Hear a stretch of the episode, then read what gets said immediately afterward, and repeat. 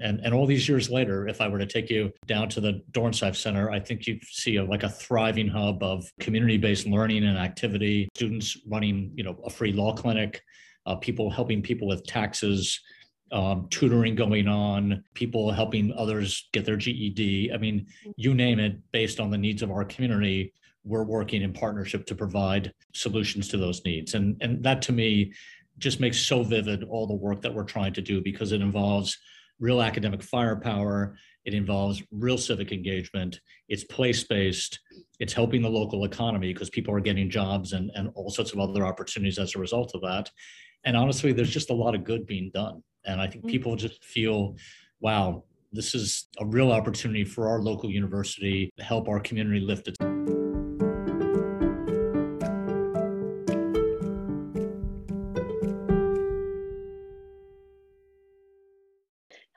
Everyone, and welcome to this episode of Ingenious You, where we speak with higher ed's most creative thinkers and doers.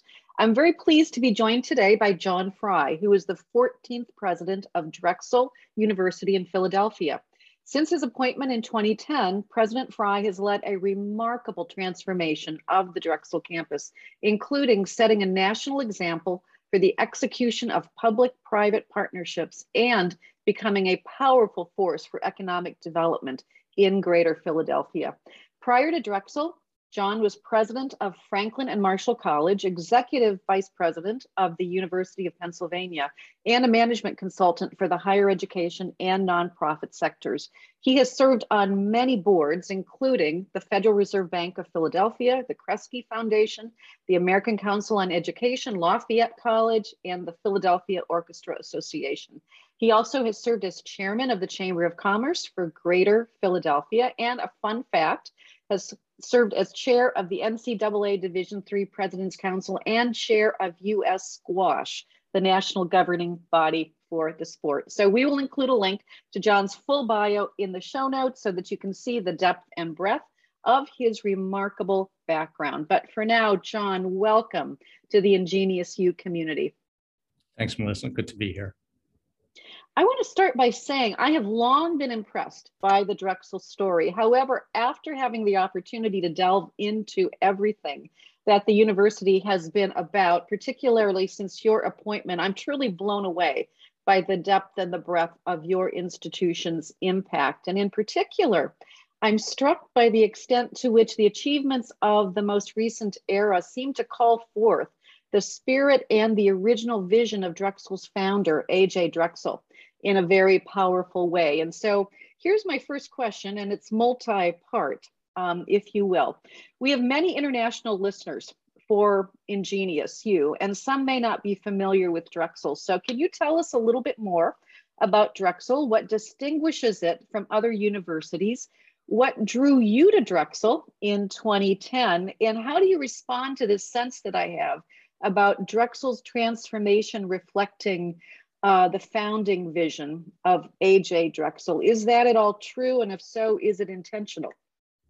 Um, it is both true and intentional. I think the best way to honor the remarkable vision of our founder, who um, created the Institute from whole cloth in 1891, uh, is to sort of try to keep up with um, what was really a sort of capacious vision he had um, back then which you had a couple of dimensions that I think were really unusual. The, the first is that all were welcome, you know, women and men, blacks, whites, people from different racial and, and um, you know, ethnic backgrounds. That wasn't happening that much, if at all, in 1891. And so th- this idea that he opened his arms up um, and said, no, we want everyone to feel welcome at this institution. What a great sort of contemporary thing that he did back, you know, almost 130 years ago. Um, the second thing he did was um, locate this institution not on a hill in the country or some other sort of posh place in Philadelphia, but literally in the middle of industrial Philadelphia, surrounded by rail yards and stockyards and very, very busy sort of manufacturing space. 32nd and Chestnut um, back in 1891 was not a bucolic place. This was never meant to be an ivory tower. Uh, it was always a place that was sort of knit into the urban fab- fabric of working class Philadelphia. which sort of leads to number three. He really wanted um, to educate future generations of, of Philadelphians to give them a chance to enter into the economy and and do as much as they can to fulfill their their potential. And from the very beginning, you know, our our triangle was uh, art, science, and industry. So it just wasn't a technical institute. It, it was about art, it was about science, and it was about the connection of all of that to business. And I think the remarkable thing that he did back in 1891 was founding the institution with a $2 million gift to build our main building where I'm sitting today, and then $1 million for art to hang on the walls throughout the Institute. And $1 million back in 1891 for art was the equivalent of $26 million today. Um, he knew that these kids weren't going to take the grand tour of Europe, so he brought the grand tour to them. And it is, it is just, in so many ways, his ability to look around the corner and anticipate, you know, future trends was really remarkable. And I think the only way to honor that founding and that individual is to continue to do it ourselves all these years later. So I am I am really sort of fired up by you know the vision of my founder, and the only way to do him justice is to keep it going. Mm, boy, that's compelling. And you know what I what I'm uh, struck by, and and you know this from all your years in management consulting, is uh, the the best innovations are those oftentimes that originate in the core DNA of of an organization. And I, I think the um, it's not very often that I see uh, in a college or university that thread so strongly woven as what's the case uh, in in the innovations that have been put in place in the last 12 years. So um, it's it's exciting to hear you talk about that and to know that it is in fact a very intentional thing. Right, and it's general too. I think this probably the, the the second great innovation was post-pandemic World mm-hmm. War One, when uh, the the president, you know, then of the institute announced the formation of a cooperative education program because people coming back from World War One needed the opportunities to get to work in, in that economy and also coming off a pandemic you know it, it, was a horrible time for this country and he he basically stood up and said we as an institute you know have a moral obligation and a responsibility not only to philadelphia but to this country to begin to educate the next generation of, of leaders. And he chose cooperative education as the way of doing that. And, and so what's what's great about this place is that it calls each generation of leaders to make their contribution. And I feel very much called to this kind of work today. It's not just my job, it's a real calling. Mm. Well, you are known, in fact, for a long standing, for your long standing passion for urban planning and transformation. And I think this actually predates your time at Drexel. So I'm I'm curious where this passion and dedication to the vision for an urban university originates, what influences have shaped your thinking, and and why is this personally important to you? Right. Well, you know, we're all sort of creatures of our sort of circumstances and environments. And when I started to work at the University of Pennsylvania in 1995 as, as executive vice president for an extraordinary leader named Judy Rodin. Mm-hmm. Uh, and we had an extraordinary chair of the board, Roy Vagelos, who had uh, up until then been the CEO of, uh, of Merck. You know, I think both, you know, Judy and Roy, um, when they hired me, said one of the things that we're very concerned about has been the the sort of deterioration around the Penn campus. And so West Philly in, in the mid 90s was was not a great place. It really wasn't. And it was to the point where you have this magnificent world class, you know, Ivy League university that, um, you know, was sitting in the middle of a, a, a profoundly struggling um, neighborhood with all sorts of injustice and inequity. And, you know, I think right away being sort of called into that work to say, okay, what does what does a great urban research university do in those circumstances? And and you know, um, we, we, set out to, um, as much as we could, to transform not only our campus, uh, but also to work with our community to make sure that the surrounding neighborhoods were, were stronger and better versions of themselves and also safer and cleaner with a better public environment. And so I think what, what ignited my passion for this work was just walking into this situation without any prior knowledge at all. I mean, I had literally no background in any of the things that I ended up doing, but with a strong sense that this is this um, this work was so crucial to allowing Penn to continue to sort of advance on, on the trajectory trajectory of academic and reputational excellence that it have. And then if if we weren't going to be successful in that, it was going to compromise that trajectory and that excellence. And it, it felt to me like a very sort of profound moment where, you know, your place and, and your environment really count. It's either mm. part of your competitive advantage or it becomes your competitive disadvantage. And I, I think sort of fueled by that sort of sense that, you know, the stakes are really high here that I sort of plunged into this work for the, the first time. And, you know, I left in 2002 to go to Franklin and Marshall, which had its own version of those problems, even though it was in a, you know, a small, you know, um, you know, urban city in the middle of a rural uh, county, Lancaster County, and then coming back in 2010 to Drexel in very, very different circumstances. But in many respects, the playbook has remained, you know, the same. You know, place-based anchor institutions have have obligations to their surrounding neighborhoods and, and communities and regions. And, you know, um, we have to sort of step up to those responsibilities and make sure we're not only doing for ourselves, but we have a platform that can do for others, whether they're our students, our faculty, our staff, or our neighbors, our visitors, whoever they may be. Mm. Well, I'm going to come back and ask you a little, in a little while about that playbook because I think that will be of interest to other leaders who may be struggling with some of the same kinds of concerns. But, but for now, I want to ask you about the goals that you came, that you laid out when you first came to Drexel. And you had a set of ambitious goals, um, three primary goals that, that really served as the framework. The first, to become a truly comprehensive university that would also become the most civically engaged university in the nation. The second, to become a model anchor institution that would drive economic and social progress through the power of innovation and partnerships. And then the third, to become a more consequential institution that serves the public good through the power of experiential learning and translational research. In your 12th year as president, how would you assess Drexel's performance against the goals that you laid out? And are there some key achievements associated with each of those goals for which you are especially proud?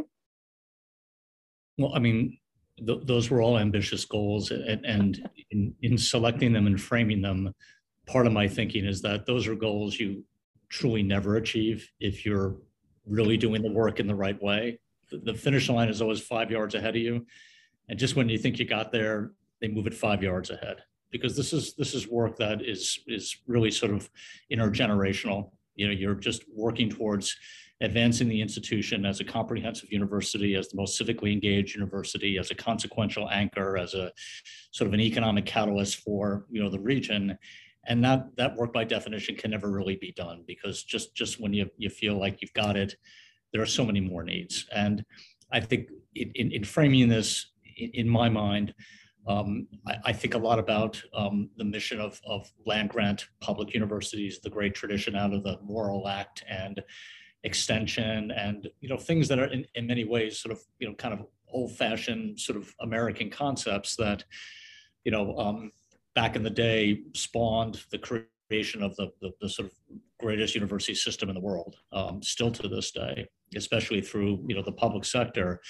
But then I, I think are important ways in which private universities can also act as as um, you know um, can act for the public good. And, and so, you know, one example that I'm really proud of is in thinking about growth as a comprehensive research university, um, you know, becoming, um, you know, um, the most civically engaged university in the country and also being an anchor uh, institution of consequence is our work um, in our Mantua neighborhood, which is immediately north of where we where I'm sitting today, to create what we believe is the first urban extension center in the United States. It's called the Dornsife Center for Neighborhood Partnerships. Um, it's probably now about eight years old. And it was the idea of taking old fashioned agricultural extension in an urban setting and basically um, making an opportunity for us to work closely with our neighbors to identify and work together on solving longstanding problems. So, you know, it, it, it, it, was intentionally not founded to be the experts come off the hill with the solutions and go into the neighborhood to identify the problems. It was it was more a place-based strategy, an extension center where neighbors and university students, faculty, and staff can meet, um, in community to identify common problems, uh, work on solutions, um, and build real community. And, and all these years later, if I were to take you, you know, down to the Dornsife Center, I think you see a, like a thriving hub of community-based learning and activity. And, you know, my students running, you know, a free law clinic, uh, people helping people with taxes, um, tutoring going on, you know, um, people helping others get their GED. I mean, you name it, based on the needs of our community, we're working in partnership to provide, you know, um, solutions to those needs. And, and that to me just makes so vivid all the work that we're trying to do because it involves real academic firepower. It involves real civic engagement. It's place-based. It's helping the local economy because people are getting jobs and, and all sorts of other opportunities as a result of that. And honestly, there's just a lot of good being done. And I think mm. people just feel, wow, this is this is, you know, a real opportunity for our local university to sort of help our community lift itself up. Mm. You know, there's a wonderful video on your website, uh, and one of your associates, Lucy, um, is is interviewed. I'm I'm blanking out on her last name, but uh, Lucy. Yes, and and she's interviewed about the the, the early days of this effort and uh, the suggestion of let's just get together for a meal. And the conversation and the good ideas that really emerged almost in a grassroots kind of way. And it's striking. It's quite a moving uh, video because you see the you see exactly what you're talking about in a with a human face to it. So exactly. And the simple idea was let's have dinner. Yeah. No no program no pitch no nothing. Let's have dinner and it started small all those years ago. And with the exception of the you know the pandemic years it's a tradition that's still going strong. The last one i went to before the pandemic i think there were 300 people there just having dinner. Yeah. and sometimes when you're just having dinner and you have no preconceived notions and you're sitting next to a bunch of people you've never met before it's amazing what can happen. Yeah. Oh for, for sure. So now, I've, I've also read a lot about the rise of innovation districts and knowledge clusters in the Promise Zone. Can you tell our listeners more about this work and the, the part that Drexel has played? Sure. So um, I, I think if there's sort of a holy grail for our institution is how do we link um, innovation, which is a core part of our you know, academic and research mission, to inclusion so that, you know, people have more opportunity as a result. And so all this started with the designation of, of our part of West Philadelphia as a federal promise zone by President Obama back in 2014, something that we helped work with our neighbors to get that designation. And then soon thereafter came uh, something called the Promise Neighborhoods Grant, which was a $30 million, uh, a $30 million federal grant for us to work with seven other K through eight public schools, neighborhood schools in this federal promise zone to begin to provide, you know, tutoring and support and other services so that there was sort of more comprehensive wraparounds for these schools. So the federal promise zone sort of encompassed a large part of, of West Philadelphia. And that I think represented, you know, important ways of creating inclusion. So hold that for a second. You know, meanwhile, we're thinking about our mission as um, you know, a, a research intensive university that does technology transfer, that creates economic development opportunities. And as we looked around the geography of other parts of West Philadelphia, we saw really interesting ways of, of maybe building these sort of innovation districts. We have two, one to the east of our, our campus and one to the west part of our campus. You know, working with you know development partners and, and, and companies to create these clusters of, of you know, um, science and, and technology, you know, uh, based work through companies, but also through, you know, uh, research and innovation. And over time, um, these things began to get connected. That's why I say the holy grail is innovation and inclusion connected. And so the, the, the story that we like to imagine, and again, like I, I said before, this is all a huge work in progress, you know, is that a young girl, you know, growing up um, in Mantua, um, you know, attending one of those seven schools, comes through that experience, um, goes to high school, comes to Drexel, you know, gets her, you know, undergraduate degree in computing and informatics, and then goes to work um, as a data scientist at a gene therapy company in Schuylkill Yards. which is one of our innovation districts. There's Schuylkill Yards and New City Square. So someone who grew, grew up two or three miles from here gets to take advantage of all the educational um, and co-op opportunities and one, one day ends up working in one of the most sort of innovative companies that, that we know of in this region. We want to give as many people as possible the opportunity to take that journey within, you know, 19104, which is our, which is our zip code. It used to be, you know, if you go up in certain parts of West Philadelphia, you wouldn't get access to other parts of West Philadelphia because you wouldn't necessarily have the educational support and the opportunity. So we want to make sure that, you know, as, as we do innovation and as we do inclusion, we connect the two so that everyone is invited into these opportunities. Mm, it's a wonderful model. And again, I know there's there's more information on the website for people that might be interested in in learning more and some great visuals um, that really show uh, what's what's here and what's coming. Right. So, and, and the thing I should say about that kind of work is that, you know, there's no way we could have um, um, advanced any of that without partnerships. So everything I talked to you about today, you'll find a partnership behind. There, there's hardly anything we sort of do by ourselves without committed partners, not for profit, for profit, governmental, you name it, there are partners. And I, I think, you know, part of part of our, I think, um, um, our experience in building partnerships is we're we're a cooperative education university. You know, we have 1,600 you know corporate and not-for-profit partners around the world that we work with to provide co-op opportunities for our students. So we know from a very early stage in our development as a university, like how do you make partnerships? I think in this generation, we've taken that that experience and really tried to build it out so we could accomplish some of the things that we're talking about today. Hmm, well, that's striking, and you obviously have an area, an institutional area of expertise in that regard that I think all of higher education could be looking to these days, because as you know, that's that's going to be increasingly important for all of us. Um, we can't we can't survive on our on our own bottoms. Um, so now you've recently launched Drexel 2030, Designing the Future, Drexel's new 10-year strategic plan. I believe this is the second strategic plan under your your leadership. Is that the third? Okay. Yeah, we did so, 2011, 2014, 15 was an update of the 2011. We did a year of, of sort of evaluation in 2018, and we started um, this new planning process right at the beginning of the pandemic, probably October, November of 19, and then finished it during the pandemic. Okay, so well, according to the website, integrity, integration, inclusivity, impact, and innovation are the watchwords of this plan, which is described as being uh, different from prior strategic plans. So, from your perspective, what's the big idea that makes this plan different?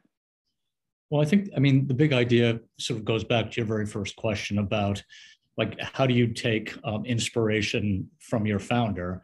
And so we talked about, you know, sort of art, science, and industry in the triangle back in 1891.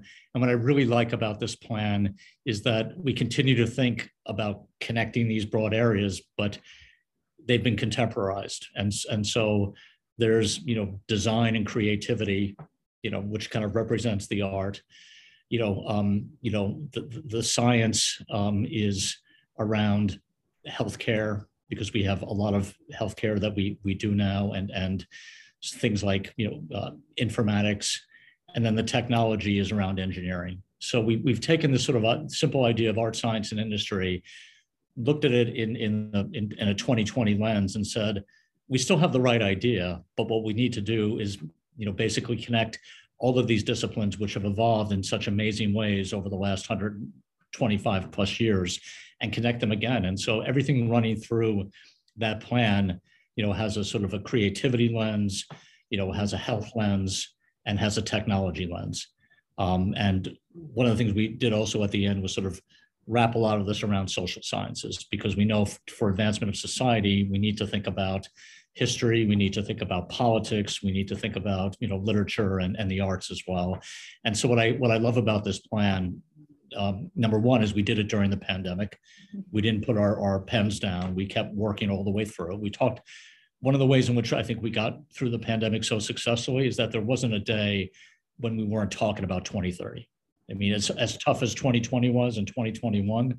We kept focusing on 2030. We knew we were going to have to, you know, if to do our jobs right, it wasn't sufficient just to get past what we were dealing with today. We had to think about 10 years from now. So that was really helpful. And then an amazing group of people who came together from across the institution who really sort of poured themselves into this. And as a result, um, much more so than our 2011 plan. This is a work of real collaboration. Mm. Well, in the scope of the work that you have carved out to be undertaken and that you're already undertaking is is highly ambitious. And as you know, the best strategic plans sometimes fall short when it comes to execution. And I, I was showing your plan to one of our strategy professors at Bay Path because I was so impressed with uh, the way it was laid out and everything that's described on the website. And he said to me, and I told I told him I'd ask this question on his on his behalf, but he said, find out what the plan is for execution. How are they going to uh, bring together both the vision and the execution and make sure that they're they're actually delivering and uh, making it happen? Yeah, so I, I, think that in, in some ways is is kind of a um, um a leadership and management decision to say, you know, we have this great plan, but we need ownership uh, and accountability in order to make sure we see it through. And we've had the, the great good fortune to identify a chief strategy officer actually throughout that process. One of our colleagues who um, has a big background in, in research and medicine, Elizabeth Van Bockstaele, she, like Lucy Kerman, she just sort of played such an outsized role in, in the formulation of this plan so myself and the provost, Paul Jensen, and Helen Bowman, our executive vice president, went to Elizabeth and said, you know, we'd like to give you a new job and we'd like you to be our chief strategy officer and we want you to live and breathe the implementation of the strategic plan, you know, from from now until, you know, we get to the point where we have to. And Elizabeth is, you know, highly organized, very disciplined, very sort of um, data based in her approach. And she has led a series of large implementation teams over the last year, and she'll continue to do that going forward in helping us like scrutinize the work that we're doing, get the results that we said we were going to get, and then just sort of keep moving through it. And so um, there's a tremendous emphasis on blocking, tackling, eliminating institutional um, barriers to success, rewarding people, and then and then moving on. And you know the, the apparatus that elizabeth runs is very very significant. And what's great about it is that it, it's kept this whole thing so fresh. Like the, the plan has not hit the shelf. It hit the streets. And as a result you know people are working on that. And and she is she is quite a taskmaster. And I, i'd say it's it's a simple it's a simple strategy that you know it, it's never sort of one and done it's just you, you finish and then you start to move and you have an active management strategy and you know there's not a board of trustees meeting or um, you know a, a significant management meeting where elizabeth isn't talking about the implementation of the plan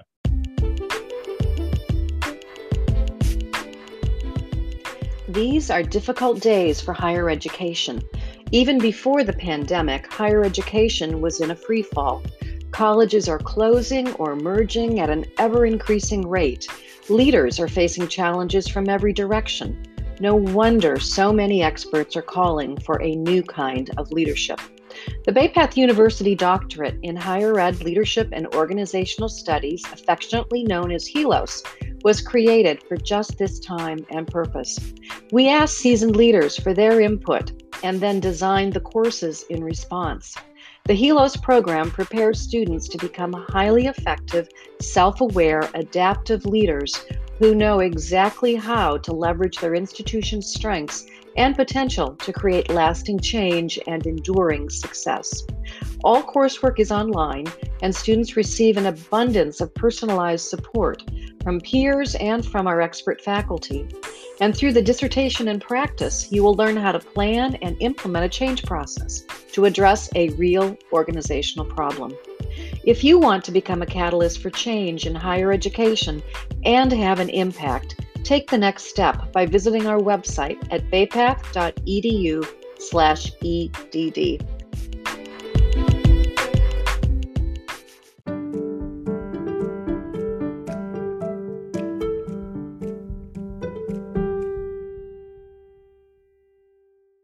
Now, I want to pivot and go back to something you were talking about earlier, um, and it has to do with your unique leadership path uh, that you have taken to the presidencies of Franklin and Marshall and, and now Drexel.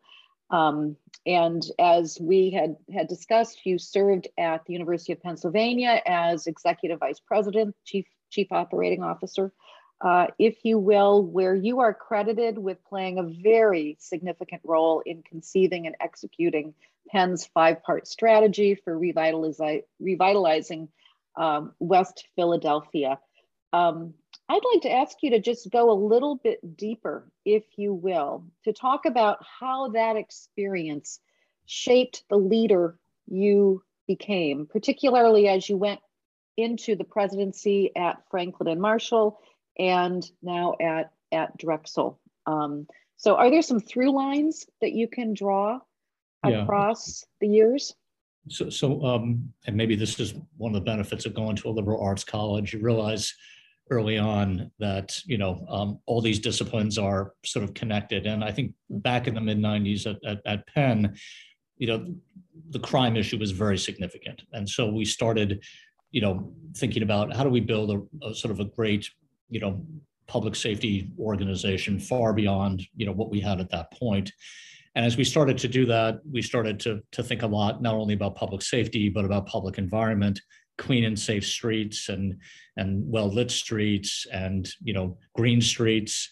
And that led us into a whole sort of set of conversations about, well, if you're going to do that, how do you tie together institutions and neighborhoods and, and begin to sort of form a coalition to create a better public environment that led us to the formation of the University City District, which is a business improvement district um, which we formed back in 1997. In fact, we're celebrating our 25th year. And then as we started to work so intensively with the community, one of the things we we heard about was, you know, basically, you know, that there's no place to shop. Commercial corridors are, are really sort of pretty derelict. And so we started getting into development, thinking about development along commercial corridors with, you know, um, with, with, with shops and bookstores and other things that would really sort of animate those commercial corridors where, by the way, you didn't have to be a Penn affiliate to walk in and get a cup of coffee or to buy a book. So open to all. And as, as we then did more in commercial corridors, we started to hear from neighbors about, you know, um, wouldn't it be wouldn't it be great if if we had higher quality public schools in our neighborhood, you know, old fashioned, you know, sort of neighborhood schools. And so we created something called the Penn Alexander School, which is a very high performing K through 8 university assisted public school in West Philadelphia. That led us into conversations about affordable housing. We kept pulling the string as a good liberal arts graduate is supposed to do. You just keep pulling the string and, and eventually, you know, you, you see what the other issues and the problems are. You know, we, we got into, you know, workforce development, you know, um, all sorts of other issues because the, the more we work with our neighbors and, and, and our elected officials and people from the school district, the more we realize that these problems and these challenges were all actually interconnected. So in the end, the five pillars were, you know, a safe and clean environment, affordable housing, vibrant commercial corridors, um, um, jobs for all, and great public education. That that became the the frame. And it's interesting, you know, for a place like Penn, which has such tremendous scale and resources, when I went to Franklin and Marshall in 2002 and I started to understand the city of Lancaster, um, 35, 40,000 people, a lot of those were the same problems. Mm. You know, you know, public education, affordable housing, commercial corridors, you know, jobs, place-based activities. So we, you know, that little college did yeoman's work to address the particulars of its community.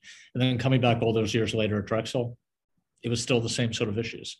And so a lot of the work, we just, for example, opened a university assisted K through 8 public school in, in U City Square, which is one of the big innovation districts I talked to. So, you know, uh, um, it, it, it's, it's pretty amazing whether you're a Penn, an F&M, a Drexel, a Temple, whatever the, whatever the institution you are, the, the, these issues in communities are very, very similar. The particulars are, are maybe distinct and unique, but the big building blocks of how to build a great community you know, are still the same. And, and so that playbook has, you know, was big and then it got, you know, changed one way, changed another way, but it's still a good playbook.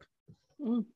Well, and and as you know, good leaders grow into greater and more effective leaders by applying the lessons that they have learned from past experiences. And you obviously uh, have done that from what you learned at Penn and then in the other two two environments. But but the experiences that often shape us most, most are those are successes, but also failures. And so if you can think about or retrace your experiences going back to Penn to the present moment, are there some defining lessons, either in terms of success or failure, that have shaped your leadership development philosophy and style? Yeah, so I, I think probably the most important one is always always think while you're doing good work about maybe the unintended consequences of that work. So I, I mentioned the Penn Alexander School, an unqualified success, you know, when it opened in, in 2001, um, to the point where um, the real estate around that school in its because it was a catchment area based school became so valuable that it started to force out the very people that we were trying to serve and support. Um, and, and so what happened was there was gentrification. Now, back in 2001, when we, you know, opened the doors for that school, and by the way, that was a that was a university assisted K through 8 public school. We, we didn't try to create a laboratory school, a private school with a big tuition. We wanted an old fashioned neighborhood public school. So we felt like by doing that, we were going to make this open and accessible to all. And I think for a while that worked, worked really well. But then after a while, people wanted to go to that school. So they moved into that neighborhood and they bid up the real estate. Uh, and the next thing you know, the neighborhood changed and it became a very different kind of neighborhood. Um, improved, yes, but improved for fewer people. So back in 2001, probably one of the conversations, you know, I should have had with my team was, okay, this all looks good, but how's it going to look in 20 years? Are, is there anything that we're missing? And I think applying, you know, that learning to what we're what we're doing today here in University City leads us into the issue of affordable housing. So we're ha- while we're having tremendous success in these innovation districts, what we're seeing now is that you know developers and companies are moving in, and it's starting to happen again. People are going to get displaced, and kids are going to get displaced from the very schools that we set up to benefit them from. So what can we do to intervene in that environment? And so as we think about growing these innovation districts, we're also thinking at the same time um, and in the same moment, how, how do we create affordable housing strategies as well? And so, you know, it's, you know, 20 years later, or whatever it is, I feel like I'm still learning and trying to anticipate um, and, and not just saying, okay, you know, we think this is going to work for now and it should be great, but we can't just think about that. We have to think about well, will still be great in 20 years? How will history judge us as a result of that? And I think in some cases, history is judging us harshly because while I know our intentions were good, some of the outcomes didn't prove to be as, as, as good as we had hoped. Mm. Well, thank you for sharing that and for your candor. You know, your the lesson, the leadership lesson, uh, and the questions have application to so many different different situations. And you know, I think about how often the unintended consequences are the things that really come back to uh, to bite. And so, how you get your hands around those when you're in the midst of making making decisions that involve so many different people is really a challenge. It is, and it it was. I mean, it was hard to do the work that we did back then. It was very hard. You know, no one really sort of had a playbook for that. We sort of, you know, um, learned as we as we did. Um, we had a great, tremendous team from Penn and from other partners who who came along with us, and to have, have accomplished some of the things we did back then was was terrific. But you always have to ask yourself as a leader, okay, you know, what am I missing? I must be missing something. You never have it all down. Um, and so you have to force yourself into that mode of not just sort of seeing success as something that's temporal, but you know, looking for enduring success, which means you got to be really hard on yourself which is not easy to do, is it? so not easy for, for a lot of leaders to do. Um, one thing that stands out from your time at Penn to your time at Drexel is the contrast between the two the two institutions. Now, Penn, of course, has many more financial resources on which to draw. uh, to pursue initiatives and objectives, while Drexel, as I understand it, has had to be more innovative and creative. And one of the things that I hear a lot from folks that are in the trenches, particularly at financially constrained institutions, is that the lack of resources is oftentimes a, a, a, a, no starter. It's the thing that really um, serves as a barrier to innovation, uh, if you will. So, from your experience, can you talk about how universities of relatively modest means can still innovate and can still uh, play an outsized uh, kind of beneficial role as an anchor institution? Yeah, I, I, you know, honestly, not, not to be too harsh, but I think sometimes when people say, well, we lack resources, therefore we can't, we can't do anything, that's a crutch. It's an excuse. Mm-hmm you know, I mean, so, you know, I went from from Penn to Little Franklin and Marshall that had a maybe had a $40 million operating budget and and the lift that that small college was able to do and I won't go into the details but it was really landscape shifting in terms of what one little college could do because it was so determined to do it. I mean Franklin and Marshall had no more resources before we started that work than it did after but its ability to make partnerships governmental partnerships, you know, private sector partnerships, partnerships with not-for-profits was the game changer. So, you know, we didn't hire a staff of 50. No one gave us $100 million to do the work, but we did the work. And we did the work because we figured, okay, you know, this has to be done. These, these certain things that we sought out to accomplish have to be done. We're not going to spend our way to victory. Okay. So what are we going to do to get it done? And we didn't use the lack of resources as our excuse. We said, okay, let's figure out and let's be very clever about how we put together these big sort of public-private coalitions. And on we went. And, you know, the, like the landscape shifting things, which, which were very expensive and very complicated, um, were able to be achieved because I think what we did is we led not only with partnerships, but with a shared sense of mission, that this is going to be something that will lift up this entire community. We're not just going to be the beneficiary, everyone is going to be the beneficiary. We had a lot of opposition, a lot of skepticism, but there was like a, a, small group of us who were bound and determined to get, you know, to get this work done. And I think likewise at Drexel, even though the circumstances again are different, so much of this work is by creating partnerships to get people aligned, to, to call them into larger issues, which most people want to be called into especially in society today. I mean, we need to do things. We need to do big things to deal with the problems that our communities and our, and our country faces. And I think if you can if you can figure out a mission that's big enough and a tent that's big enough to include people and ask them to do their part and maybe just a little more, it's amazing the results that you get. I mean, extraordinary things can happen. But if you just sort of look at your operating budget and say, well, I don't really feel like I have the money and I'm just going to close it and go home, you get the predictable status quo. And I mean, if there's anything I like to say to other institutions is that you've got way more capacity than you think you have. Way, way more capacity. Just, just take a look at the human capital in your student body and your faculty and your alumni and in your communities. And there is a way. There's always a way.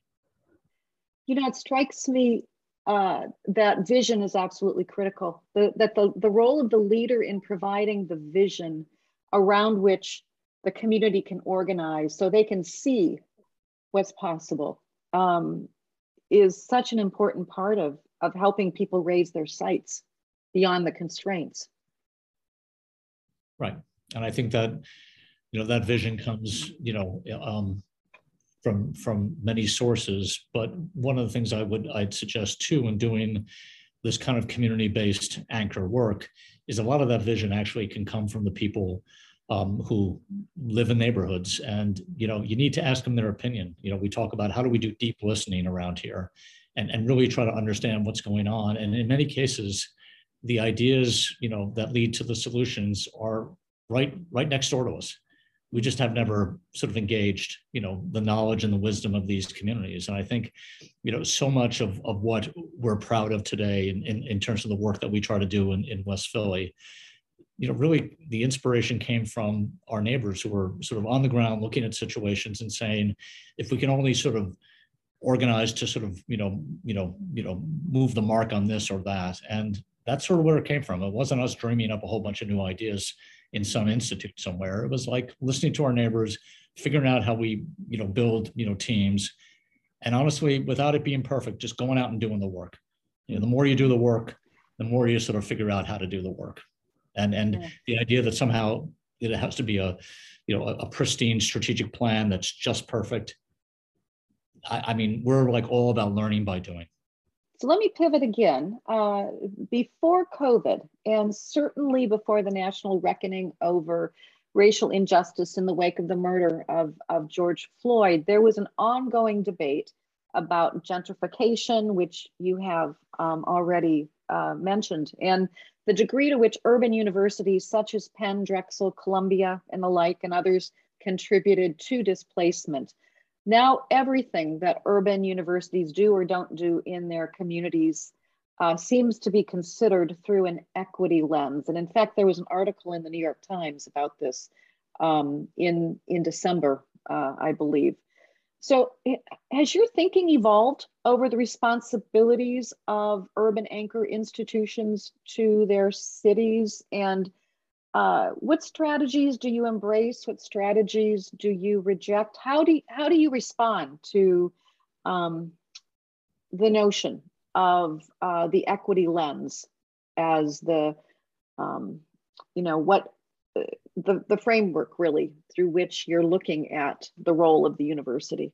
Yeah, I, I think that it, it really has been an epiphany to me when I think about um, you know the sort of situation we had at at at, at Penn, at Franklin Marshall, at Drexel. I, I think the lens I was looking through was the institutional lens. How do we advance our university? How do we how do we secure our university? You know, how do we make our university more, you know, sort of competitive? And therefore, we need to do these things.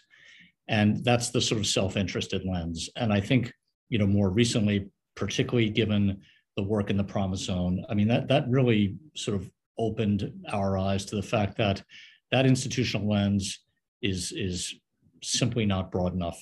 That we need to look through a much larger lens, the equity lens, um, you know, the lens of, of, of avoiding sort of unnecessary, you know, sort of harm to communities, it, it, it, just because you want to advance what you're doing institutionally doesn't mean it has to be at, at the expense of others. I mean, one simple thing is not having enough housing on our campus, you know, allowing your institution to grow and grow and grow. And then one day, what you realize is that, you know, you've outstripped your, your um, residential housing capacity. Students are moving into the neighborhoods. They're taking, you know, um, you know, what, what were formerly single family homes now become, you know, sort of um, multifamily apartment dwellings because landlords look and say, well, there's a business here.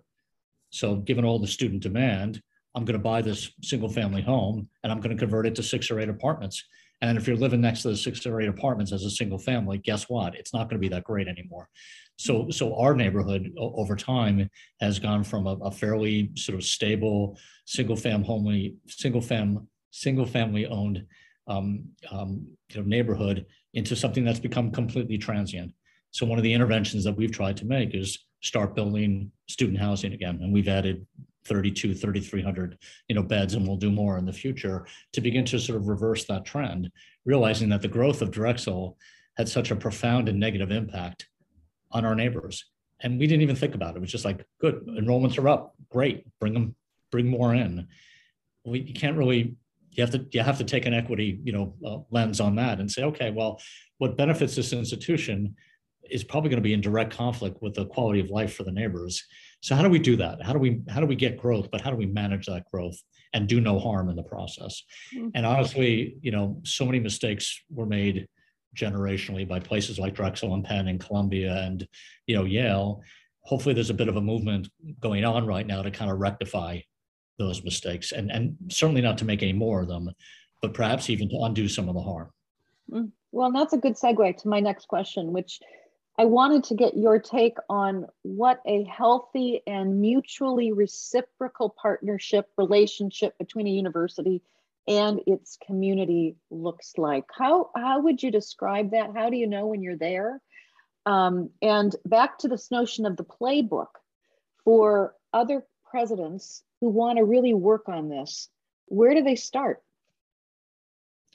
Well, I, you know, I, I think what it looks like. I mean, if you were here with me today, I, I, would take you on a bit of a tour and I'd show you a few things that I think sort of represent that. So I, the, the first place I, I take you to is our the, the newly opened, you know, University Assisted K through 8 public school up on 36th Street. It's called um, Powel slash Science Leadership Academy Middle School. So it's a K-8. We have about 800, 810 kids there. And I take you over there because, first of all, you know, it's a great brand new building that allowed us to consolidate, you know, a whole bunch of, of, of substandard space into one beautiful space where these kids are now learning in an environment which is, you know, absolutely fitting that they have all, you know, full of technology and, you know, great recreational space and a really nice cafeteria. It's just such a beautiful sunlit, you know, um, you know, place that makes you feel hopeful and happy when you walk in there. And not only for kids, but also for their families and the neighbors throughout the area. I, I take you there because I feel like here's a place of hope and progress and education and and and growth and and and, and development. And then I, I certainly take you over to the Dornsife Center so you can see what we're doing in terms of, uh, of extension. I take you over to the new um, Arlen Specter National Squash Center, back to squash, that we just opened up about a year ago because there are now 10 brand new public school teams that call that their home, where kids are learning to play squash and getting tutoring after school and meals and equipment. So they can go out and learn that game, but they can also be in an environment that is really complementary to the school environment and the extension environment that I'm talking about. So I think what it looks like is a campus that's not only full of college students, but also full of kids, full of kids, full of families, full of people walking back and forth on our campus and feeling like this is my campus too. Whether I go to Drexel or not, it doesn't matter. You won't find a gate or a fence on this campus. You can walk from one end to the other, and you you are you are on city streets. You are there's a sense of place there's a sense of gateway and promise and, and welcoming, um, but there's not a sense of restriction, like you don't belong here. In fact, when you when you walk into the squash center, you open the front door and it says literally on a big sign, you know, you belong here. I mean, mm-hmm. you know, you belong. This is, and I, I think that's that's what it looks like. Everyone feeling like they belong, whether they're a kid from the neighborhood um, or you know an alumni who's coming back after not being here for 50 years. You belong, and I think I think that's what that's what we want this to look like. But like I said in the beginning, you never really get there because there's always so much more work on the other end of that string that you're pulling. Mm, boy, well, there's a lot from your experience that others can learn from, and uh, I would imagine, uh, I would think that others must be seeking you out or seeking those at Drexel out to learn um, about uh, the work that you have done there because it is truly um, significant and transformational. Yeah, well, and our playbook is for everyone. It's free. Yeah. Yeah. All they have to do is call, and we'll give them our playbook. And the only thing we'll tell them is that you're probably going to have to adapt it to your own situation. But uh, you know, this is joyous work. It's important work, and you know we're on a mission to have as many different institutions benefit from the hard-earned things that we've done to get to this point. And again, the nice thing is that it's you know we're we're we're pleased and we're proud with what we've accomplished but boy, is there a, a long, a long way to go. Yeah, that's terrific. So my, my last question about Drexel has to do with the academic enterprise and how that uh, relates to everything else that you're talking about. Because I would imagine there may be some who say that for every dollar, for every hour that goes towards civic engagement, civic initiatives, that's something that is then uh, taken away from the academic enterprise. And so, how do you how do you think about that, or how how would you respond? Well, I I guess two things. One, this is not a zero sum game. You know, just just the way we're sort of set up from a budgeting standpoint.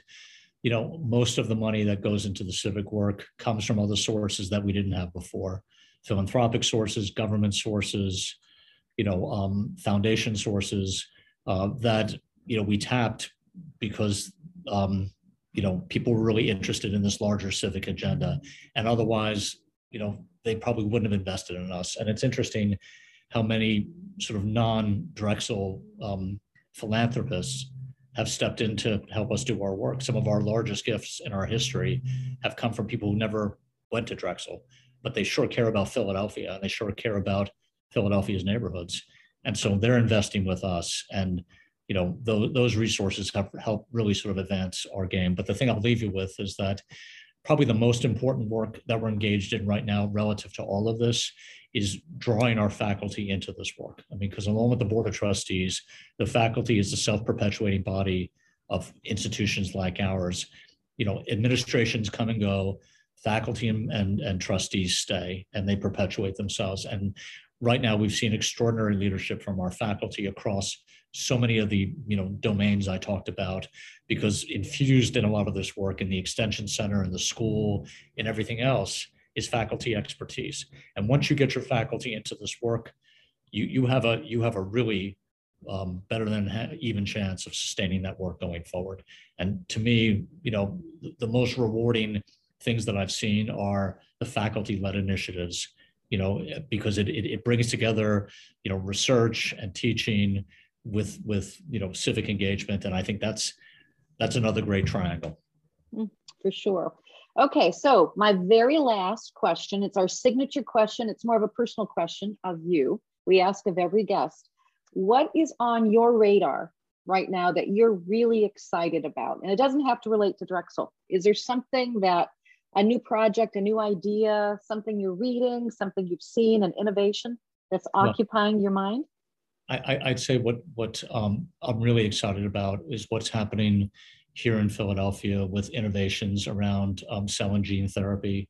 I, I, feel like you know Philadelphia's position nationally and internationally is already so strong, and what's happening now is that these companies are really beginning to congregate in, in a sort of critical mass type of way um, in in Philadelphia, and we are literally sitting in, in a position where we can host these companies not only physically but also provide them with the talent that they need to make this sort of cell and gene therapy revolution an essential pillar of our economy, which is one of the ways in which we think this will lift Philadelphia up and provide so many opportunities going forward for next generations of Philadelphians. This is what this is what is happening. We're playing a significant role, and you know, stay tuned. Great. Well, thank you so much. This has been an inspiring conversation, and I'm grateful for your time and for the terrific work that you are doing there in, in Philadelphia. You're very kind, Melissa. Thanks so much. Really enjoyed the conversation.